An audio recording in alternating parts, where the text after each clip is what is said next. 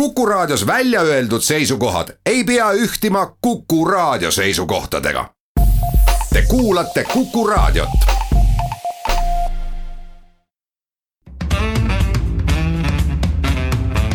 muuli ja Riikoja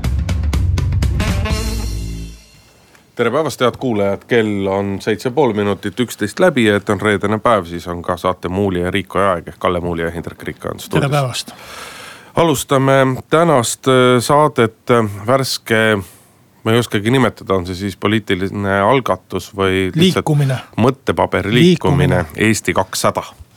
teiseks räägime äh, sellest, et ühistranspordi rahastamine jõudis vahefinišisse, majandusminister Kadri Simson siis tegi määruse, millega ei kehtestanud tasuta üht, ühistransporti, vaid andis lihtsalt maakondade ühistranspordikeskustele raha juurde ja otsustusõiguse, et tehku mida tahavad. nädal on tänu ühele puhkepäevale ja riigipühale küll olnud selline poolik, aga sellel nädalal oleme saanud kaks uut ministrit. Äh, Janek Mägi ja piinlik tunnistada, nüüd läks plaksti teise naisterahva uue sotsiaalministri. Riina Sikkut. Riina Sikkut, uue ministri nimi meelest ära. kolmapäeval said nad ametisse nimetatud ja päris äh, nii-öelda tavatult või pretsedenditult äh, väga kriitiliste sõnade saatel, eelkõige Janek Mägi aadressil presidendi poolt. neljandaks räägime veidrast mõttevahetusest, ma püüan nii viisakalt väljendada, kui vähegi oskan. Äh, Isamaa Res Publica Liidu äh, esimehe Helir-Valdor Seederi ja, ja siseminister Anvelti vahel küsimuseks politseiameti peadirektori uuesti ameti, ametisse määramine ja räägime ka Vabaerakonnas tekkinud kraaklusest, mis Vabaerakonna tulevikule kindlasti midagi head ei ennusta. muuli ja Riikoja. aga eile said kõik huvilised Postimehest lugeda ma ei oska, noh, ma olengi natuke keerulises olukorras, et kuidas seda siis nimetada, liikumine. no nimetame poliitiliseks liikumiseks poliitiliseks manifestiks eh, nii-öelda koondnimetusega Eesti kakssada, kus siis eh, ettevõtlikud, eh, ettevõtlikud inimesed sõnastasid oma kokkuvõtte sellest, millised on nii-öelda Eesti probleemid pikas perspektiivis. ehk mida peaks Eestis tegema selle jaoks, et elu ka siis, kui Eesti tähistab kahesajandat sünnipäeva ehk siis saja aasta pärast oleks ilus ja hea, iseenesest see kirjatükk oli selline hea, huvitav, lobe lugemine, aga ta jättis nagu andmata vastused kõige olulisematele küsimustele, et et palju on räägitud sellest, et kas siis nüüd sellest liikumisest võiks sündida uus erakond, minu arust see on isegi nagu teisejärguline, aga, aga igasuguse algatuse minu jaoks kõige suurem probleem selle tekstis oli see, et, et see tekst oli hea, huvitav, hästi kirjutatud. aga mida uut jäi sellest äh, kirjutisest näppude vahele siis pidama ja seda nagu õigupoolest ei olnud, seal oli kokku võetud Eesti viis põhilist äh, probleemi.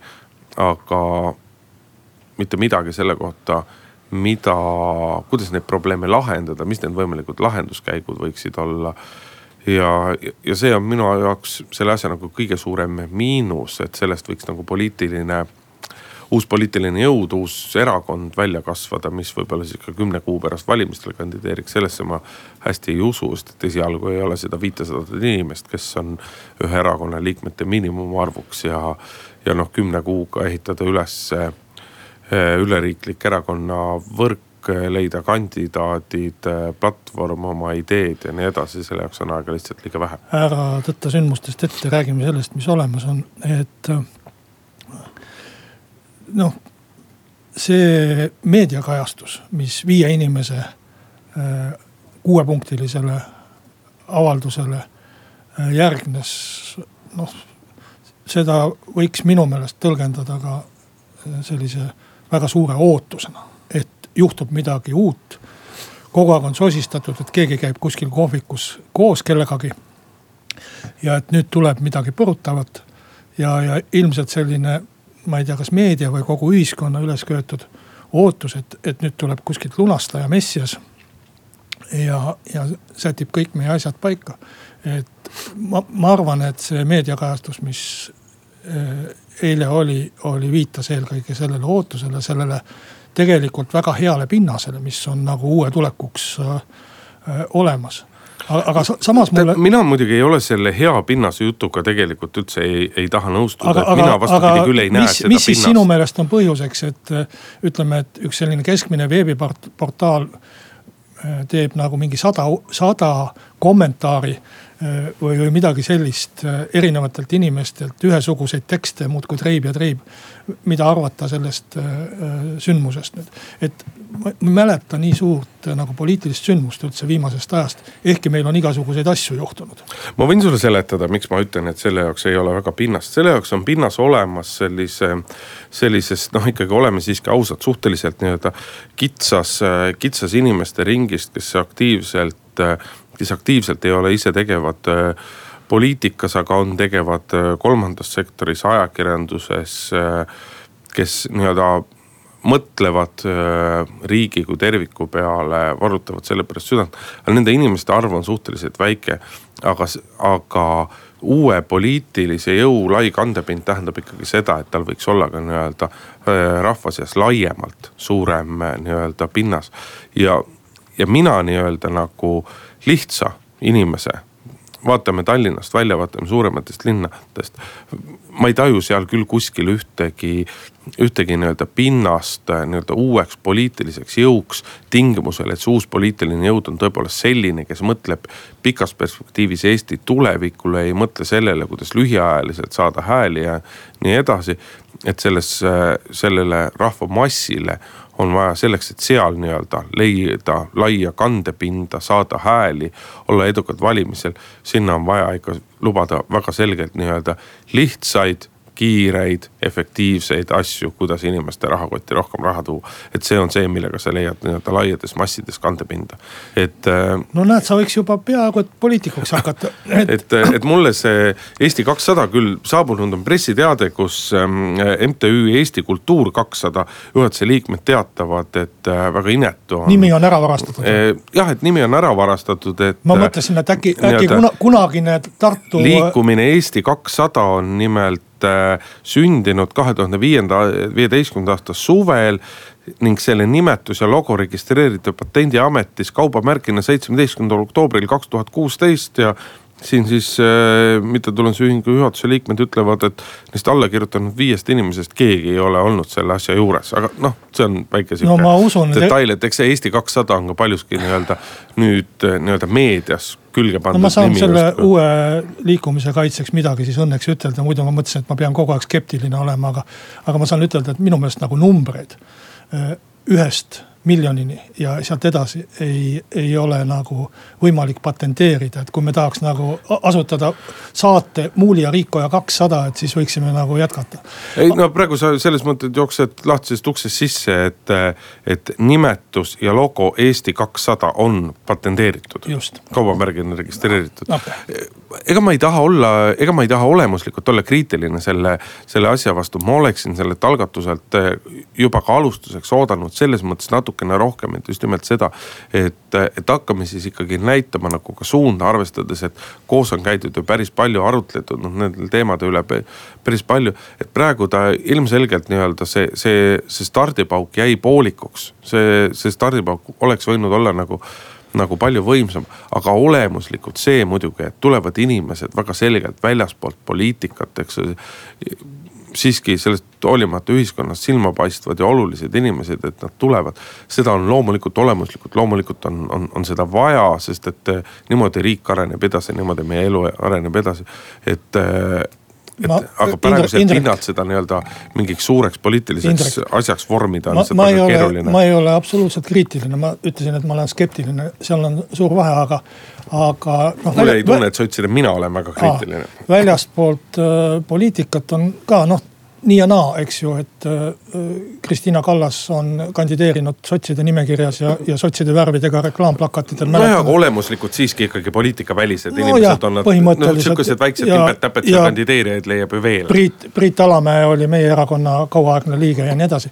aga, aga iseenesest seda manifesti vaadates, seda kuuepunktilist või noh, tegelikult ta on võib-olla sisse ja väljajuhatusega koos natuke pikem. et äh, mina ütleksin selle kohta küll noh võib-olla see kõlab halvasti, aga et Mägi sünnitas hiire. et kogu see tekst mulle tundub, oleks nagu Jüri Ratase kirjutatud, et see on selline nii ümar ja, ja harva, kui mu seisukohad langevad kokku äh, EKRE esimehe Mart Helme või, või mõne teise ekrelaste seisukohtadega aga ma pean ütlema küll, et siin ma olen nendega täiesti ühte meelt, et, et mitte ühtegi uut mõtet seal ei olnud. mit- no,, mit, mitte. et me kõike seda juba teame, oota ma taht, lihtsalt tahtsin täpsustada, et kas sa kahtlustad, et Jüri Ratas oli selle autor või see lihtsalt on kokkulangemine no, sinu hinnangul? tänapäeval, kui ma uut ministrit Janek Mägi kuulan, pead sa kõikidele asjadele ette ütlema.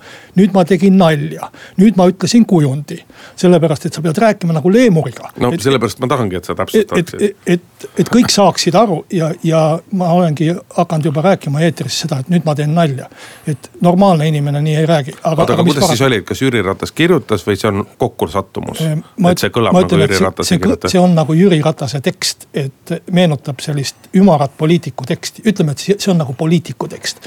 aga ma olen sinuga selles mõttes hea, ühel meelel ja ma ise olen propageerinud seda kogu aeg. kui te tunnete, et midagi on ühiskonnas valesti, tahate midagi muuta, siis tuleb hakata tegema, proovige teha. elame-näeme, et aga oma ameti tõttu ma pöörasin eriti tähelepanu selle manifesti kuuendale punktile, mis rääkis looduskeskkonnast ja Eesti säästlikust arengust. ja usu või mitte, selle manifesti paar lauset langevad peaaegu et sõna-sõnalt kokku tuhande üheksasaja üheksakümne viiendal aastal vastu võetud säästliku arengu seadusega. kakskümmend kolm aastat vana seadus, nii et, nii et kui ma ütlen, et midagi uut ma sealt ei leidnud, siis, siis nii on. et looduskeskkonda ja loodusvarade säästliku kasutamise eesmärgiks on tagada inimesi rahuldav elukeskkond ja majanduse arenguks vajalikud ressursid looduskeskkonda kahjustamata ja looduslikku mitmekesisust säilitades nii öeldi üheksakümne viiendal aastal äh, selles seaduses ja peaaegu et sama lause sa leiad ka sellest manifestist. nii palju siis nagu uutest algatustest. jah, aga ma loodan kõigest sellest hoolimata, et isegi kui sellest ettevõtmisest ei sünni, ei sünni ei sünni sellist nii-öelda uut poliitilist liikumist, et siis see nii-öelda mõttearendus võiks igal juhul ja kindlasti nagu edasi minna, et kui ta jääb nagu sellisele tasemele, nagu ta praegu on ja, ja, ja piirdub selle ühe artikliga ja sellele nii-öelda tulevate, tulevate järelkajadega, siis ta on ta selline jääkeldri nagu lahjem versioon. aga, aga kui see nüüd läheks edasi ja nendesama teksti autorite ja neil on ju tegelikult alla oli kirjutanud viis inimest, aga tegelikult see nii-öelda inimeste ring kes on käinud äh, asju arutamas, asjade üle mõtlemas ja tunduvad suurem. et kui nüüd ikkagi tuldaks välja nii-öelda konkreetsete ettepanekute, sammudega siis, siis sellest võiks nagu igal juhul mingi tulu sündida, aga me ei tohi, ei maksa muidugi loota, et et nüüd me teeme kõvad mõttetalgud ja siis aasta-kahe või äärmisel juhul viie pärast on kõik korras, et seda kindlasti ei juhtu, et need ongi pikaajalised protsessid, aga. aga kahtlemata on, kahtlemata on neil õigus selles osas, kui nad ütlevad seal, et, et meie tänane nii-öelda päevapoliitika on ikkagi öö, keskendunud ainult sellele peenhäälestusele, kohe-kohe Kalle, kohe Kalle keskendun peenhäälestusele, ainult sihukestele siit-sealt kohendamistele ja, ja nii-öelda mõtlemisele nelja aasta perspektiiviga, et, et see ei ole riigi seisukohast hea ja selles on neil kahtlemata õigus. see, et äh, ma tahtsin rõhutada, et see, et neil manifest, manifest on natukene liiga ümmargune ja, ja natukene liiga kulunud. Äh, ja, ja võib-olla see ei ole ka väga suurt sellist käilakuju, kes, kes oleks seda öö, oma isikuga kannaks praegu. ei tähenda, et neil peaks halvasti minema. Et alati saab edaspidi paremini teha ja mina isiklikult arvan, et oleks hea, kui see liikumine sünniks ja, ja jääks ellu. sellepärast, et see, mis nad tahavad, kui ma väga hoolega loen seda suhteliselt kantseliitlikku teksti et see on iseenesest hea ja ma arvan, et see on vajalik. jah, et nad ikkagi, et seda särtsu seal oleks, et ta ei vajuks nii-öelda vahel mulle tundub natuke Arvamusfestivali moodi, mis omal ajal alustas väga särtsakalt sihukese pehmuse sohu, et, et nendega see ei juhtuks. Muuli ja Riikoja. jätkame saadet äh, nii-öelda tasuta ühistranspordiga, nüüd peaks vist ütlema küll, et mitte tasuta ühistranspordiga, ei teagi, kuidas peaks ütlema. tasulise tasuta ühistranspordiga. igatahes majandusminister Kadri Simson tegi siis lõpuks otsuse ja otsus oli selline, et maakondade ühistranspordikeskused saavad dotatsiooni juurde. Saavad põhimõtteliselt selle summa ulatuses, mis pidi minema nii-öelda tasuta ühistranspordi arendamiseks või tekitamiseks. aga saavad ise otsustada, mis nad siis nüüd selle rahaga teevad. kas nad teevad piletihinna null või nad teevad pileti üks või kümme või mis iganes eurot, aga see piletihind ei tohi lihtsalt olla suurem kui, kui praegune. ja, ja sellega on siis tegevus piiratud, käib äh, mingisugune segadus või, või vaidlus veel selle üle, et kas seda raha tuleb või tohib kasutada ka äh, liinivõrgu arendamiseks, ehk siis busside tihend-, tihedamaks käimiseks panemiseks või, või, või ümberkorraldamiseks kuidagi et äh, mina ütlen seda, et ehkki äh, see oli Isamaa Res Publica Liidu äh, suur soov, et tasuta ühistransporti ei tuleks lausalist üle Eesti. et see ei oleks kellelegi käsk ega korraldus. Ja me saavutasime selle, siis mina ei, praegu küll ei parastaks Kadri Simsoni üle, vaid tunnustaks teda. et tal jätkus paindlikkust, otsustavust, julgust oma algsest ideest loobuda, mis ei olnud hea idee. minu meelest riigi juht peabki tegema seda, et kui ta näeb, et ta mõte ei ole nagu kõige parem, et siis ta valib parema mõtte. mina ei taha Kadri Simsonit parastada, aga minu arust oleks võinud ta selle määruse tegemata jätta ja oleks võinud sellest tasuta ühistranspordi mõttest praegusel hetkel loobuda. mina ei julge öelda, et see ei ole hea idee, et see kindlasti paljudes piirkondades on hea idee, aga see tahab väga põhjalikku läbimõtlemist, väga põhjalikku kaalumist väga nii-öelda personaalset, detailset lähenemist. kus kohas ja kuidas see asi tuleb, tuleb lahendada, aga praegusel hetkel tegi ta nii-öelda tehti nii-öelda heast asjast tehti poolkõva versioon, kust nii-öelda tulevikus tagasi oma esialgse mõtte juurde minna on vaata et nagu veelgi keerulisem. oleks võinud aja maha võtta, oleks võinud veel kaaluda, arvutada läbi mõelda seda asja, ma saan aru, et hirm on see, et järgmise, pärast järgmiseid valimisi ei olda enam äh, valitsuses, ei saada võib-olla seda asja nagu otsustada. aga see lahendus, mis praegu nagu tehti, maakonnad ise nagu otsustavad, teatud mõttes on see, on see nii-öelda kamiin nende ühistranspordikeskuste ja seeläbi tegelikult kohalike omavalitsuste istumise alla, sellepärast et Kadri Simson ja Keskerakond võib öelda, et meie tahtsime ühistransporti teha, aga vaadake, vaadake oma kohalikele valitsejatele otsa. Nemad ei olnud nõus, nemad ei hakanud seda, ei hakanud seda tegema, et see on sihuke noh põhjend-, täiesti põhjendamatu nagu pingete krüttimine. minu meelest on see väga õige, kui me anname otsustuse inimestele võimalikult ligi, ligidale. Kohalikud omavalitsused korraldavad lasteaedu, koole. Keskerakond ei taha ju seda ja..., see ei olnud Keskerakonna eesmärk, Keskerakonna ma... eesmärk on, on tasuta ühistransport ja, ja oleks võinud siis nii-öelda hoo maha võtta ja oleks võinud asja rohkem kaaluda ja teha, see oleks nii-öelda puhtpoliitiliselt oleks sellele erakonnale parem. hoo võttis Isamaa Res Publica liit maha sellelt asjalt, muidu oleks meil olnud lausaline ühistransport. aga, aga minu põhimõtteline hoiak on see, et kui midagi saab kohapeal otsustada, siis tuleks kohal, kohapeal otsustada. see on inimestele kõige lähem ja ma arvan, et see ühistransport on väga hea asi kohapeal otsustamiseks. igas maakonnas või väga paljudes maakondades on erinevad tingimused, erinevad vajadused ei olegi mõistlik seda otsustada Kadri Simsoni kabinetist ja ei ole mõistlik otsustada seda Toompealt. kuidas peab olema äh, kuskil Kanepis või, või, või, või Kivi-Vigalas ühistransport korraldatud, et see on nagu kohalike inimeste asi ja seda saab otsustada, riik annab raha.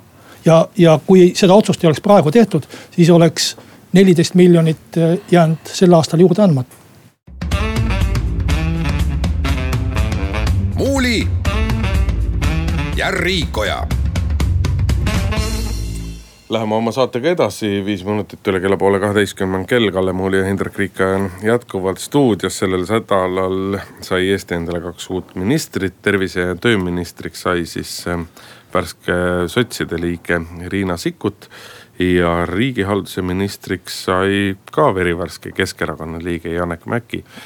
et äh, noh ütleme eelmise nädala lõpus need uudised tulid, eelkõige Janek Mägi kandidatuur tekitas väga, väga elavat äh, vastukaja, tema vastu võtsid, äh, võtsid sõna mitmete ajalehtede juhtkirjad. Äh, viidates siis tema nii-öelda suhtekorraldaja taustale ja sellele, et et ta on tegelenud, nõustanud ka mitmeid poliitikuid, näituseks viimati Siim Kallase presidendivalimiste kampaania kommunikatsiooni poolt juhtis, juhtis ka tema või aitas, aitas läbi viia. Tema ka feministeerium tõstis kõva kisa ja algatas allkirjade kogumise selle nimel, et Janek Mägist ei saaks valitsuse ministrit süüdistada teda siis šovinistlikes, süüdistades teda šovinistlikes seisukohtades. Ka president Kersti Kaljulaid ametisse nimetamise kõnes oli, oli, oli tavatult kriitiline, öeldes, et, öeldes, et ta tegi selle otsuse või andis selle allkirja ministrite ametisse nimetamiseks raske südamega. ja aga, aga tema nii-öelda eelkõige rõhus huvide konfliktist rääkides nii-öelda Janek Mägi võimalikule tulevikule, et kui ta on kümme kuud minister Äh, minister ära ja siis läheb äh, ja siis läheb tagasi suhtekorraldustööle, et ta siis võib hakata kasutama ära nii-öelda poliitilises kommunikatsioonis saadud teadmisi, kogemusi, informatsiooni. Janek Mägi ise küll ütles selle peale, et nad leppisid presidendiga kokku, et äh, kaks aastat pärast kui ta peaks poliitikast lahkuma nüüd pärast ministriametiaja lõppu, kuigi ta lubas kandideerida ka järgmistel valimistel, et siis ta kaks aastat ta ei tegele poliitilise kommunikatsiooniga ja oma ettevõtte lubas ta ümber vormistada öö, oma abikaasa nimele. kuidas see juriidiliselt nüüd käib, eks see on nii-öelda teeletehnika rohkem, aga presidendi kõnes nii-öelda veelgi, veelgi tegelikult nagu märkimisväärsem eh, minu jaoks tema avaldus oli, oli see, kui ta ütles, et, et Janek Mägi on šovinist, aga Eesti põhiseadus ei keela tal olla šovinist, samamoodi nagu ta ei keela osadel inimestel olla feminist. ja see presidendi seisukoht ja väljaütlemine ajas suure osa inimesi veel rohkem nagu pöördesse minule see iseenesest äh, olemuslikult muidugi, muidugi nagu väga meeldib, et äh, et, et ka president julgeb selles mõttes selliseid nii-öelda ebapopulaarseid või osade inimeste seas ebapopulaarseid äh, seisukohti nagu välja öelda ja. ja olemuslikult ongi see ju, ongi see ju täiesti õigus, et, äh, et inimeste vaated on erinevad ja demokraatlikus riigis on õigus neil neile vaadetele. ausalt öeldes, kui nüüd hakata sellest ma, ma pean seda õiendama, et, et, et kes vähegi tunneb Janek Mägit, siis vähem šovinistlikku inimest on raske leida ja kui vabariigi president, ta vist ei teinud ka päris sõna-sõnalt sellist avaldust, nagu sa siin ütlesid. no ma ei tsiteerinud, ma rääkisin pigem mõttest. aga, aga jätta nüüd Janekist mulje, et ta on mingi šovinist paari kunagise hoopis teises kontekstis, hoopis teisel ajal, hoopis teises tähenduses öeldud ütluse peale et see on ikkagi minu meelest no täiesti, täiesti üle võlli, täiesti absurdne. Eh, Janek, kes on aidanud naiste varjupaikasid isiklikult, kes on vähiravifondi isiklikult toetanud, eh, laste, eh, lastehaigla toetusfondi, igasuguseid asju teinud, no lapsed ja vähiravi võib-olla ei ole šovinismiga seostatud, aga no naiste varjupaikasid toetanud. ja see kuulus lause, mida tegelikult, mille peale siis ilmselt president viitas oma ütlemises tegelikult, kui keegi viitsiks lugeda selle lause läbi. noh, see hakkab nüüd jälle see jutt, et, et keegi ei loe, lihtsalt vaadatakse pealkirja. et tegelikult Janek ei visanud nalja naistevastase vägivalla üle, vaid ta viskas nalja presidendi kõne üle. ta ütles nii kuulasime presidendi kõnet, ma peast tsiteerin nüüd, aga ma arvan, et tsiteerin peast õigemini, mõtet õigemini kui, kui enamik inimesi, kes on seda lauset otseselt tsiteerinud ta ütles, et kui me kuulasime presidendi äh, kõnet, siis me sõpradega mõtlesime, et millist naist me nüüd lähme peksma. et kas president peab ikkagi nagu pidupäeval sellisest asjast rääkima. Ta arvustas presidendi kõnet, mitte naistevastast vägivalda ega visanud selle üle nalja. ja isegi presidendi tasemel ei, ei, ei saada sellest aru. ja, ja ma arvan, et no ma läksin praegu ägedaks, ma sellepärast, et inimesele tehti ilmselgelt ülekohut. et äh, ütleme vähem šovinistlikku inimest Äh, ma arvan, et nende rida on kindlasti pikk, aga Janek on kindlasti nende vähem šovinistlike inimeste reas. no ma päris nõus sinuga ei tahaks olla, küsimus on muidugi see, et mis on, mis on nagu kelle jaoks šovinismi nagu mõõdupuu, et need mõõdupuud need punased jookse, jooned jooksevad nagu erinevatest kohtadest, et kui Janek Mägi erinevaid kirjatükke lugeda, siis leiab sealt selliseid viiteid nagu üksjagu palju, mõni öeldud vähem tõsiselt, mõni rohkem tõsiselt, mõni rohkem läbi, läbi huumoriprisma, teine vähem läbi huumoriprisma. et, et ega selle vastu, sellest me ei saa nagu üle ega ümber ja, ja Janek suhtekorraldaja ja hea ja kogenud suhtekorraldajana saab nagu ise ka väga hästi aru sellest, et ega see on paratamatus, et sa, et sa pead, et sa pead iga oma väljaütlemise puhul nii-öelda mõtlema ka sellele, et, et, et kuidas seda saab kontekstist välja rebida ja mis mis mulje see võib äh, sinu sõnadest, sinu jutu mõttest äh, jätta mõnes teises kontekstis, et. et selles mõttes on see sihuke nii-öelda nagu, nagu noh, ütleme, ütleme, ütleme vaieldav küsimus, eks ole. aga, aga aga, aga päeva lõpuks ei ole see ju siiski selles mõttes tegelikult nagu oluline.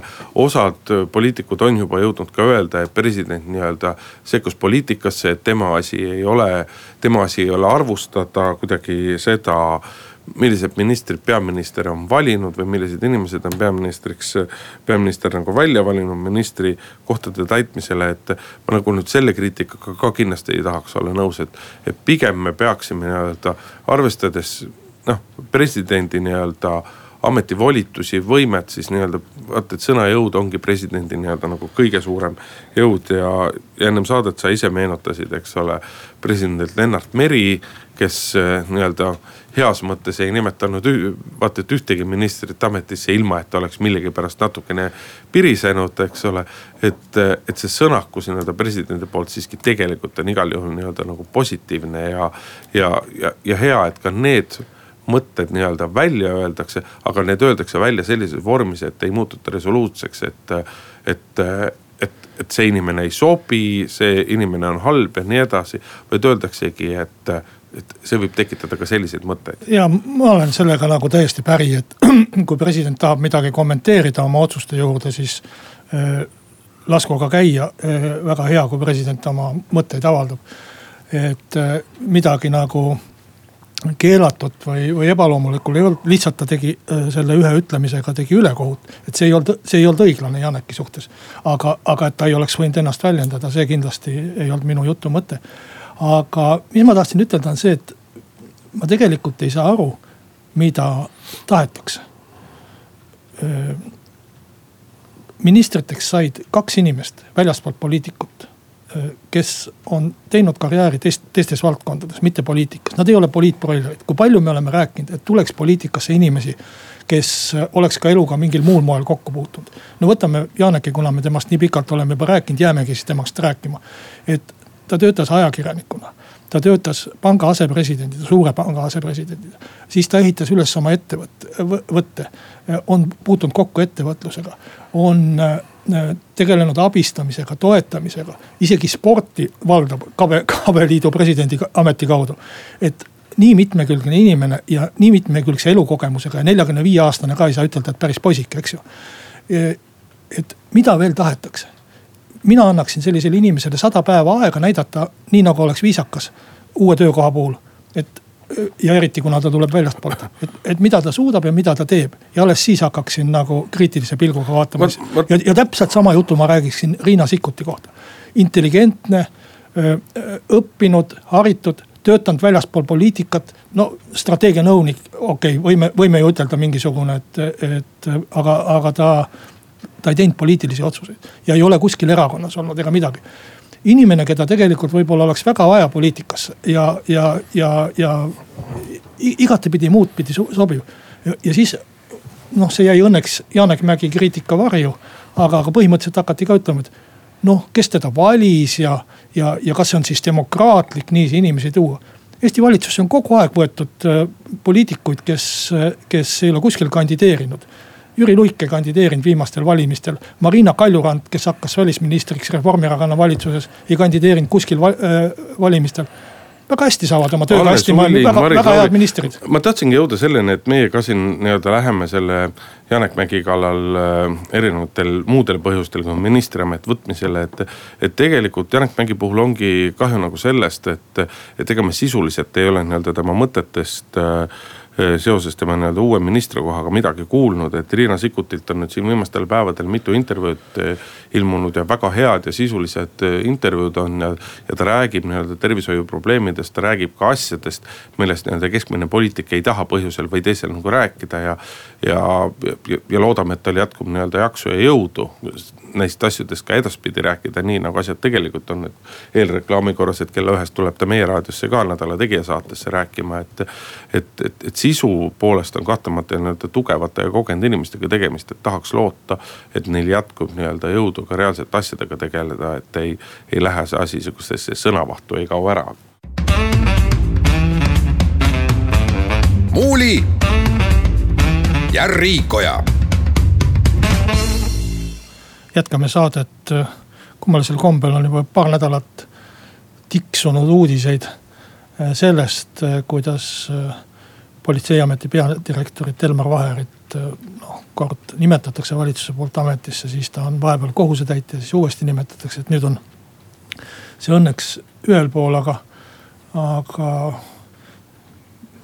minu meelest selline pisikestest arusaamatustest tekkinud lugu mida võib-olla ei olekski pidanud äh, hakkama asjaosalised ajakirjanduse vaheldusel klaarima, et tegelikult selliseid äh, vaiks-, väikseid arusaamatusi, üksteisest möödarääkimisi, mingeid pisikesi kokkulepete rikkumisi.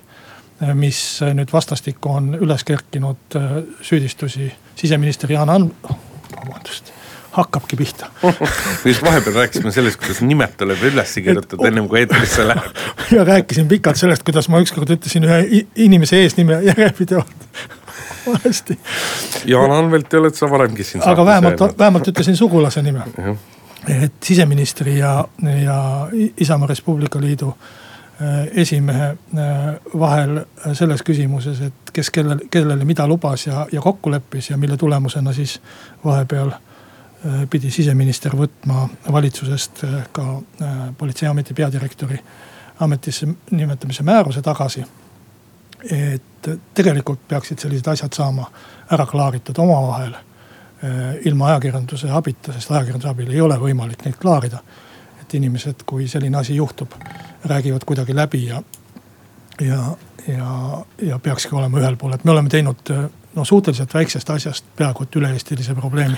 absoluutselt ja see ongi selle juures kõige nagu piinlikum ja tegelikult on see hea näide nagu sellest, et, et miks on halb, kui ühe nii-öelda valitsuskoalitsiooni erakonna juht ei, ei äh, ei kuulu valitsusse, ei ole nagu minister. muidugi Helir-Valdor Seedrit tundvad inimesed ütlevad, et, et see ongi tüüpiline Helir-Valdor Seeder. see ongi tüüpiline tema jonnimine, et tema ministrid valitsuses kinnitavad, et kõik on korras tema fraktsiooni ehk siis IRL-i fraktsiooni liikmed näiteks õiguskomisjonis äh, kinnitavad, et kõik on korras.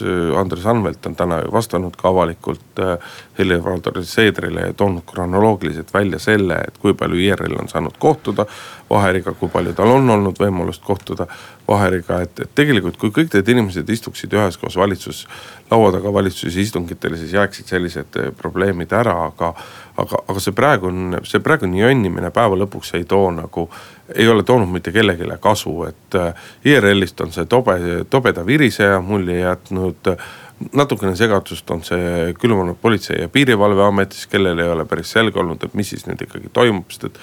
oleme ausad, enamus inimesi ka selles majas ei, nii-öelda nad ei tea täpselt neid poliitilisi hoovusi, nad ei taju seda, mis võimukoridorides toimub võib-olla nagu nii hästi, see on tekitanud närvi. eks sellest ei ole mitte keegi võitnud, sellest ei ole mitte keegi võitnud ja, ja praegu noh, vaata, kuda pidi asja tahad, siis ikkagi tundub, et, et IRL oma läbi oma esimehe on lihtsalt lihtsalt millegipärast nagu jonninud? no tegelikult vähemalt nii palju, kui ma seal selgitusi olen kuulnud, on see lihtsalt, et, et midagi oli lubatud ja seda, seda lubadust ei täidetud, aga ma ei tahaks hakata seda tõesti arutama siin, et kes kellele midagi ütles ja. ja, ja see läheb öö, otsast lõpuni, et tegelikult peaksid öö, mehed omavahel kokku saama ja selle asja ära klaarima ja. ja olekski asi ühel pool, et saaks tähtsamaid riigitöid teha. muuli ja Riikoja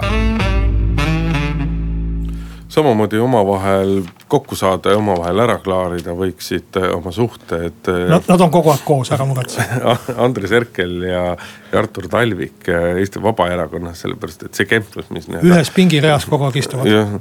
see kemplus, mis nojah, aga võib-olla siis lihtsalt tuleks nagu õlleklaasi taha tõepoolest kahekesi minna rääkima, sellepärast et sul on kas fraktsiooni ruumides. ära propageeri ebatervislikku eluviisi. ega siis ka õlut võib juua nagu mõõdukate mõistuse pärast ja miks mitte ka alkoholivaba õlut võtta aga see kemplus, mis nagu Vabaerakonnas toimub siis nädal aega ennem erakonna esimehe valimisi ja, ja see Artur Talviku jonnimine, et kui mina esimeheks ei saa, siis mina lähen erakonnast ära koos oma mõttekaaslastega ja. ja siis oma sõnade pehmendamine, teeme ikka ära ei lähe, aga ma vaatan ikka, mis minu poliitiline tulevik on ja, ja nii edasi. et kõik see kannab nagu, kõige selle kohta tahaks nagu küsida, et kas Artur Talviku eesmärk on iga hinna eest saavutada olukord, et Vabaerakonda järgmistel järgmises äh, parlamendis ei oleks või. et, äh, et, et, et selline nagu arusaamatu jonnimine ja kemplemine erakonnas, mis nagunii kõigub nii-öelda valimiskünnise piiril. millel on nagunii see probleem, et nad ei suuda ei kitsast ega laiemale avalikkusele selgeks teha see. mis on nende ideed, mis on nende aated, mis on nende nii-öelda valimisplatvormid ehk kes seisab nii-öelda erakonnana, poliitilise jõuna nagunii kogu aeg savijalgadel. et kui niimoodi veel vaidlema hakatakse, noh siis on nagu see on, see on kindel hukk ja häving, et mehed, miks te seda teete. et see peaks ju vähem või rohkem teie kõigi lapsukene olema. noh, eks äh, Artur Talvik on kindlasti nagu väljapaistev poliitik igas mõttes. Äh, eriti väljapaistev on tal müts just nimelt välja paistev, mitte nii väga silma punast värvi. et et äh, aga, aga noh, tegelikult kui vaadata, mis Vabaerakonnaga on kolme aasta jooksul juhtunud, siis see, mida oleks tulnud selle kolme aasta jooksul teha. ehk äh, tekitada erakond, sest nad läksid ju valimistele kaks tuhat viisteist äsja sündinud erakonnaga, kus napilt-napilt saadi liikmed kokku septembris kaks tuhat neliteist ja kaks tuhat viisteist. esimesel märtsil olid juba valimised, et maakondlikud struktuurid, juhtimine erakonna struktuur äh,. alusdokumendid, muud sellised asjad, et need nagu, nagu läbi töötada ja, ja, ja ka erakonda kasvatada, et äh, võrreldes nagu suuremate erakondadega, neil on ikkagi noh, ikka väga vähe liikmeid. selle asemel on läinud aur, vähemalt viimase esimehe ajal lihtsalt üksikute selliste maa-õhk tüüpi avalduste peale, kus hüpatakse välja, öeldakse, et nüüd ei tohi metsa raiuda rohkem kui kuus miljonit tihumeetrit Äh, siis hüpatakse välja mingisuguse teise loosungiga, nüüd tuleks teha seda, kõik tuleb vangi panna või mis iganes. et, äh, et äh, see on selline noh, lihtsalt üks populistlik poliitika, mis tegelikult, kui sa tahad, et su erakond oleks ikkagi elujõuline ja jätkusuutlik. et siis selle peale kogu aur pühendada, et see ongi nii, et nüüd valimistele tuleb tegelikult hakata uuesti erakonda üles ehitama ja selles mõttes ma arvan, et et see, mida Vabaerakond nüüd nädala aja pärast teeb või nädala aja ühe päeva pärast, täpselt seda kuupäeva ei mäletagi. et äh, valides endale esimeheks Andres Herkeli, see on äh, kindlasti kõige parem ja turvalisem valik, aga, aga eks äh, suur aeg on kaotatud ja, ja ma arvan, et väga palju või, või mõned põnevad poliitilised sündmused seisavad pärast seda valimist ees, et siis näeb, mis Artur Talvik teeb ja mis mis tema mõttekaaslased teevad ja, ja kuhu nad suunduvad? no praktika on ikkagi see, et, et, et väljaspool, väljaspool Vabaerakonda ei ole Artur Talvikul nii-öelda sisuliselt mitte mingisugust poliitilist tulevikku ja kui Vabaerakonnas samamoodi jätkatakse, siis ei ole ka Vabaerakonnal mingisugust poliitilist tulevikku, et. et minu jaoks on Andre, Andres Herkel ka ilmselgelt nii-öelda, ta on, ta on liiga pehme, ta on liiga maavillane. Ega temas on ka vähe seda karismat ja nii edasi, eks ole. aga ta vähemasti jah, saab nagu aru, kuidas üks poliitiline organisatsioon nagu toimib. no aga ilmselgelt on parim Lali... valik nendest, kes praegu üleval on üldse. no mina ei taha öelda, kes parim valik on või halvem. me võime ju nagu ette kujutada mingit ideaali, aga me räägime ikkagi nagu reaalsest elust aga noh, organisatsiooni ehitajat ja organisatsiooni juhti Artur Talvikust ei ole, seda ta on selle aastaga nagu näidanud ja. Ja, ja selles mõttes noh, erakonna juhi vahetust Vabaerakond, kui ta ellu tahab jääda, on igal juhul vajab ja eks siis paistab järgmise nädala lõpus, kas see tuleb või ei tule. aga meie tõmbame tänase saate otsad kokku, Kalle Muuli ja Hindrek Riik olid stuudios ja nädala aja pärast jälle. muuli ja Riikoja